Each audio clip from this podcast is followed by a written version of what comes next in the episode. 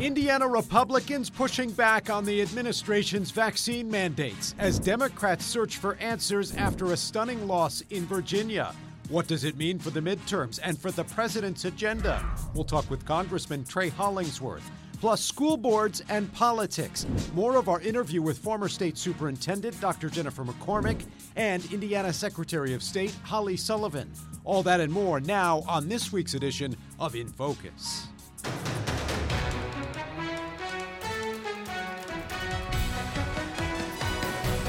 Thanks so much for joining us. The president's agenda, Democratic control of Congress, all seem very much on the line here after that election this past week in Virginia. This as Indiana Republicans now push back on the Biden administration's vaccine mandates. That's where we begin today. Our Bianca Reyes has more. I've been clear from the beginning uh, unless you have a good reason, get a vaccine.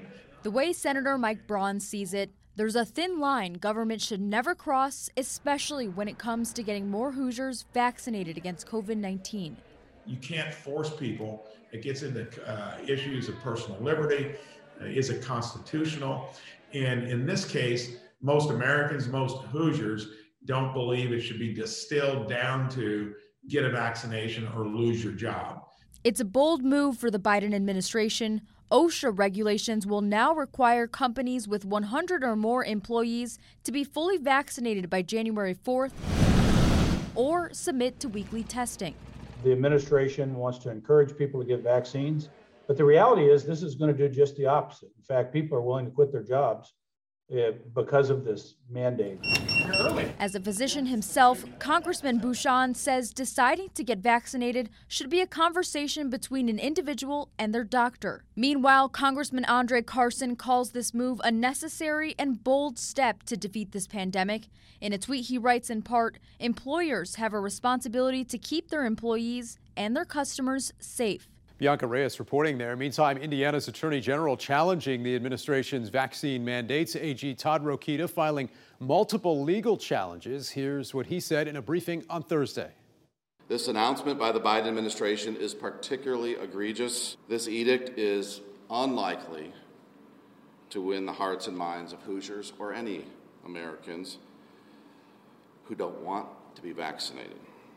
All right, State House reporter Kristen Eskow joins me now. You were at that briefing with the Attorney General Thursday, and you also spoke this week with several members of Congress. This is an issue that Republicans have been very vocal about here in recent days. Yeah, Dan, and it's been a pretty consequential week in politics, of yeah. course. As you said, Congress still going back and forth on the president's agenda, with Republicans hoping to gain momentum ahead of the midterms and now pushing back on these new requirements. We spoke about it all with Republican Congressman Trey Hollingsworth.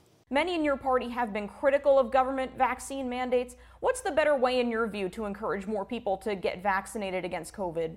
Look, I think we need to make the case to the American people about how important it is for them to get vaccinated. But ultimately, we have to leave it up to the American people to make the best decision for themselves. I have been critical of the mandates that have come out of Washington, D.C., I have been critical of the mandates that are coming out of Indianapolis. I want to make sure that Americans feel as though their healthcare choices are their own and they can decide what is in their best interest. They do not believe that a federal government 800 miles away or a state government 100 miles away is better suited than they are to decide what's in their best interest.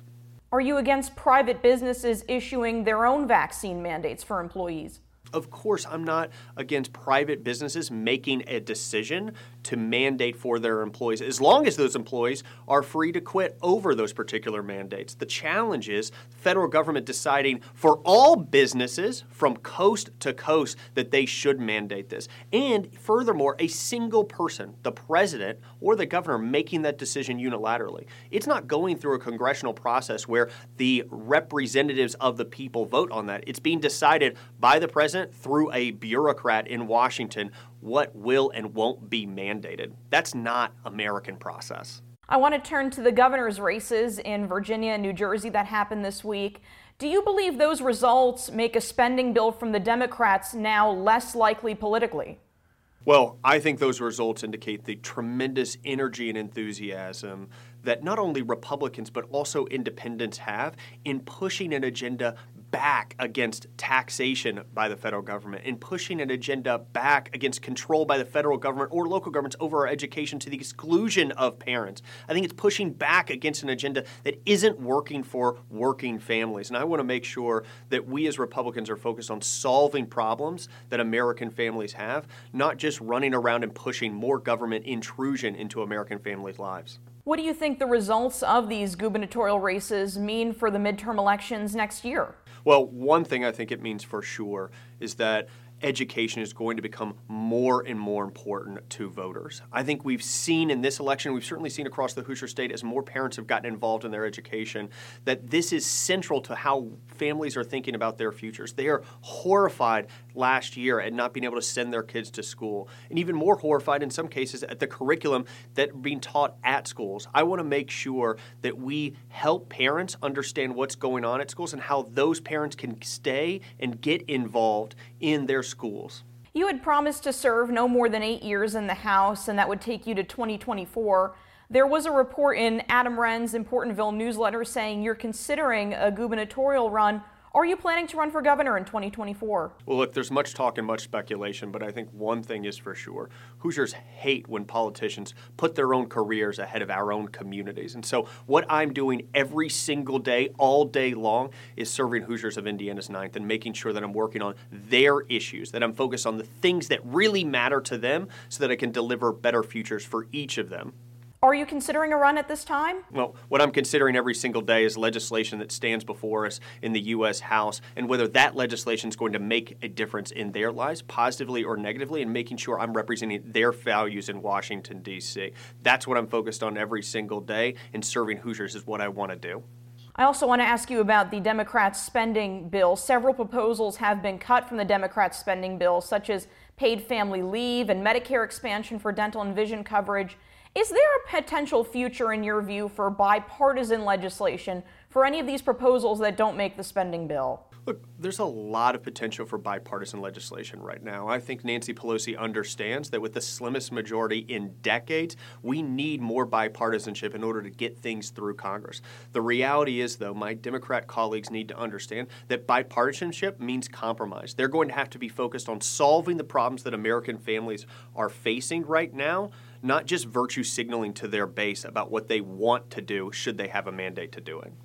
Okay, Kristen, you certainly heard Congressman Hollingsworth there mentioning education a number of times. Seems like that's going to be something that Republicans reference frequently heading into the midterms next year. Well, yeah, it certainly seems that way, and it definitely became a big issue, of course, in the Virginia gubernatorial election. But Democrats say the situation is being overly politicized nationwide and for the wrong reasons. I recently spoke with another potential candidate for governor, former state superintendent and former Republican, Dr. Jennifer McCormick. We've seen some heated moments at school board meetings in Indiana and across the country lately. What do you think is the best way for school boards to balance safety and civility with transparency and public access? Well, let's make no mistake. I mean, what's happening at our school board meetings, 95% of that is coordinated at a national level. It's not organic, it's not being created at the local level, it's being taken off across the country. And so some of what's happening are really just um, unfounded concerns. Um, some of them are, are not, but some, many of them are. Also, there's an appropriate way to handle concerns. There's always been a way for schools to take parent impact or input, to take parent concerns, to take community input, and do that in an appropriate professional civil manner and so you can do that with transparency when things get to the point where people's safety is at risk or there's such disruption to the school system itself um, it becomes a problem and you have to do what you know as a local superintendent at one point i know you have to preserve the safety of your employees the safety of your board and also just this the try to get that disruption minimized because you owe it to the kids to get down to the real business at hand. Do you have any suggestions for school boards on how to best minimize those disruptions? Yeah, I think they're working hard to do that. Some of them have had to go online, others have had to really limit public input. Um, some have had to get law enforcement involved, and some all the above. So I commend school districts that have taken those measures necessary. Some of our districts in, in some of our areas aren't having that issue. It just depends on where you are in the state of Indiana and what pockets of that coordinated, again, outside of Indiana group came in and how disruptive they're being. It's been a big issue in the country, and there's also been a push to make school board elections partisan, something we may see come up in next year's legislative session. I asked Indiana's Secretary of State if she backs the idea. There's a push nationwide by some folks to try to make school board races partisan. Do you have any thoughts on that either way? Should those elections uh, be along party lines? I know there, as I travel around the state, you're right, different counties are talking about that. Um, and just here in Elkhart today, learned that many constituents are meeting with their state representatives and their state delegation here um, in the coming weeks to ask them about uh, the conversation that might happen in January during the legislative session. But that's a legislative change, and our office um, doesn't um, legislate. I, I am not a policy maker, but our office would enact any policy that comes out of the legislature next year. And so we'll see what happens in next year's session. I also spoke with Secretary Sullivan about the preparations for next year's elections and all the recent talk about election security, and we'll have more from that on our website. Okay, Kristen Eskow, thanks so much. We appreciate it. Coming up next on this week's edition of In Focus, we'll talk with our panel about this past week's elections and what they mean for the 2022 midterms. We'll talk about the Indiana impact straight ahead. Plus, we'll hear from the White House vaccination coordinator on the vaccine rollout for 5 to 11 year olds this past week. Stick around, we'll be right back. Together, together, we will change the trajectory of this Commonwealth.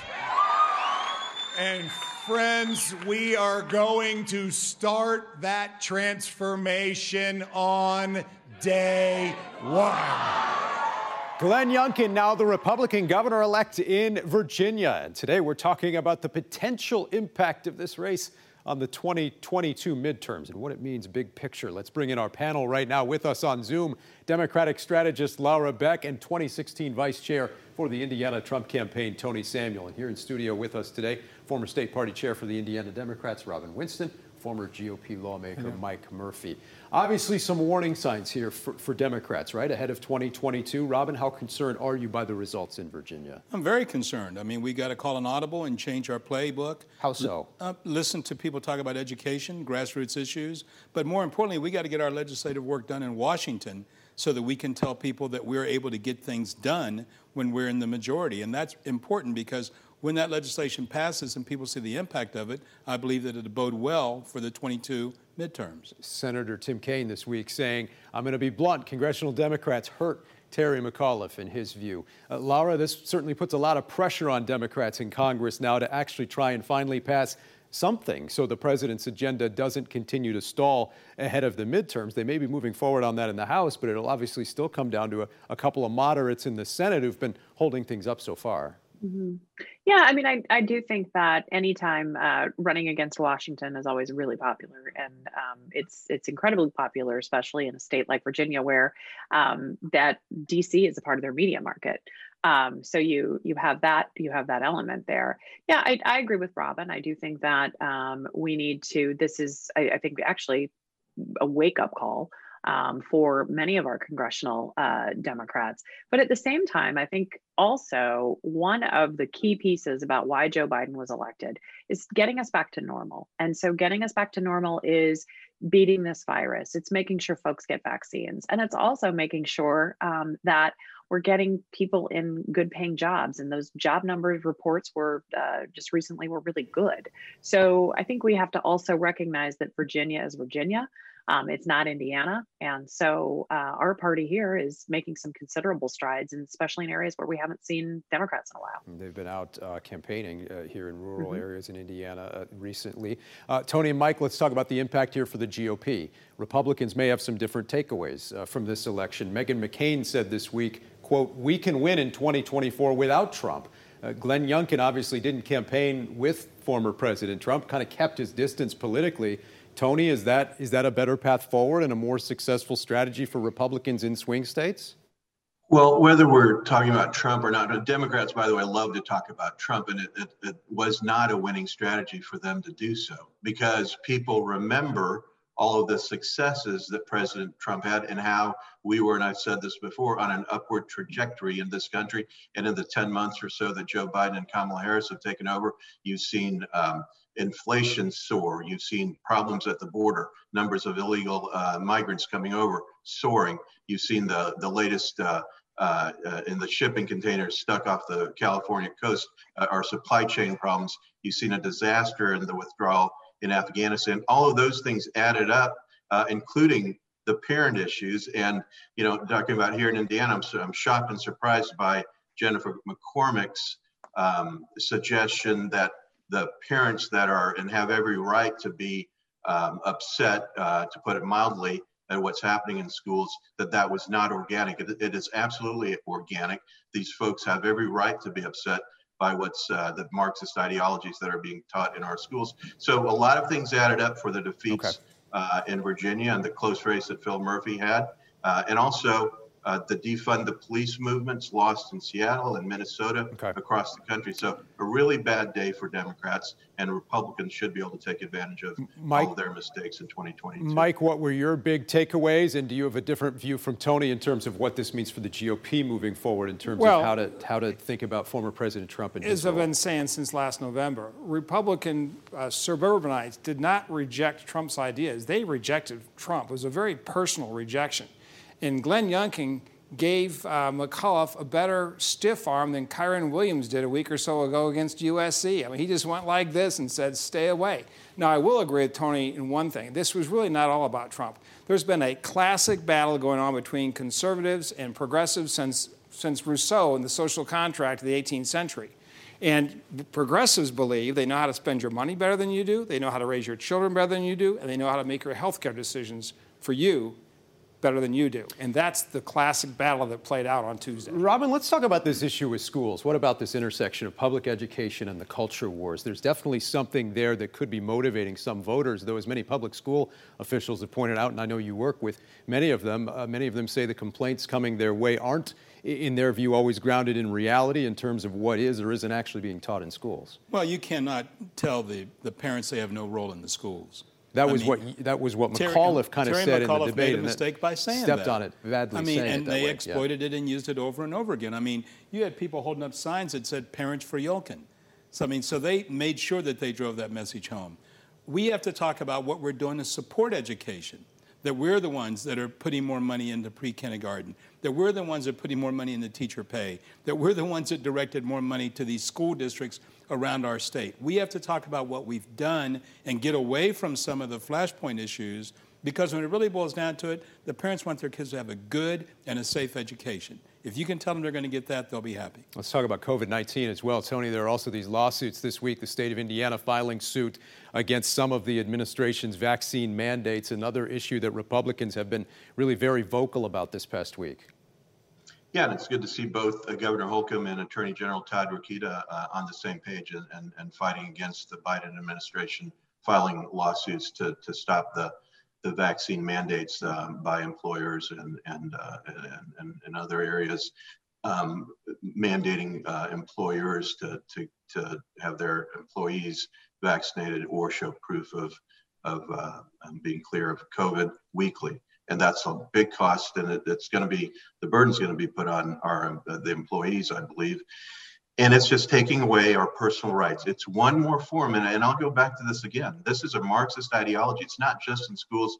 It's uh, it's not just by all of the things that, that president biden is doing um, but it's it's you know each one of those but it, okay. uh, collectively this is what's behind all this. And so okay. we have to ask ourselves because uh, the, you know you can't be so tyrannical over uh, these uh, vaccines when you know I went to the Colts game. We're running out of time ago. here, Tony. Yeah, 60, 60 some thousand people sitting sitting right. shoulder to shoulder. Right. But, but, so just it's inconsistent. Okay. It doesn't make sense. Okay. It's taking away our rights. Okay. Laura, real quick, your response to that.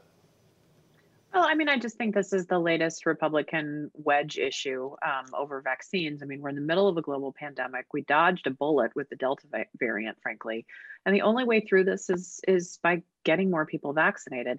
And frankly, the more people who are going back to work, who are in offices, they are leading to an economic revival in downtowns and other communities where um, people aren't going there because they're not going to work. Um, we're not seeing a, a, huge number of people dropping out of the workforce okay. because of this.